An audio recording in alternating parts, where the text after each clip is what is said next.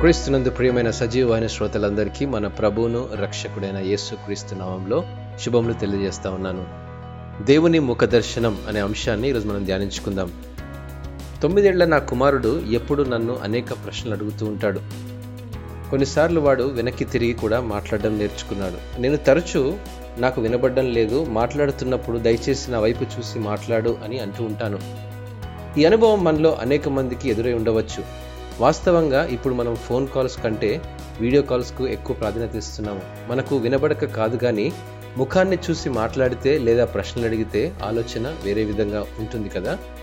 మనం ప్రార్థన చేస్తాము కానీ ఎవరికైతే ప్రార్థన చేస్తున్నామో ఆయన వ్యక్తిత్వాన్ని మర్చిపోయి మనవైన ప్రశ్నలలో చిక్కుకొని దృష్టంతా మనతోనే నింపుకొని ఉంటాము. కొన్నిసార్లు మనం ప్రార్థనలో చెప్తుంది ఆయనకు వినబడక కాదు కానీ ఆయన వంక మనం నిజంగా చూడకుండా మాట్లాడే అవకాశం ఉన్న కారణాన్ని బట్టి దేవుడు ఇదే విషయాన్ని మనతో చెప్పాలనుకుంటున్నాడని నాకు అనిపిస్తుంది. నా కుమారునిలాగా మనం ఎవరితోనైతే మాట్లాడుతున్నామో వారిపై దృష్టి నిలపకుండా ప్రశ్నలు అడుగుతూ ఉంటాం. దేవుడు ఎవరో ఆయన ఏమి చేశాడో అన్నవి గుర్తు చేసుకోవడం వల్ల మనకున్న అనేక సమస్యలకు ఉత్తమమైన పరిష్కారం దొరుకుతుంది. ఆయన ప్రేమ కలిగిన వాడు క్షమించేవాడు సార్వభౌముడు కృప కలిగిన వాడు అన్న ఆయన వ్యక్తిత్వాన్ని మనం ఎరిగి వాటిపై తిరిగి దృష్టి నిలపడం ద్వారా ఆదరణ పొందుతాం.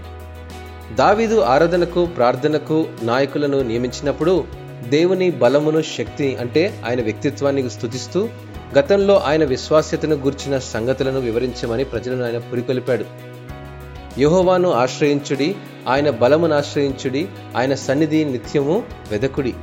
ఈ ఒక వాక్యము దినవృత్తాంతముల మొదటి గ్రంథము పదహారవ అధ్యాయము పదకొండవ వచనం మనం గమనించగలం.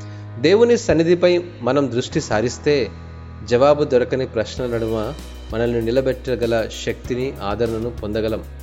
దేవుని ముఖదర్శనం మన విశ్వాసాన్ని బలపరుస్తుంది. దేవుడు ఈ వాక్యమును దీవించునుగాక. అమేన్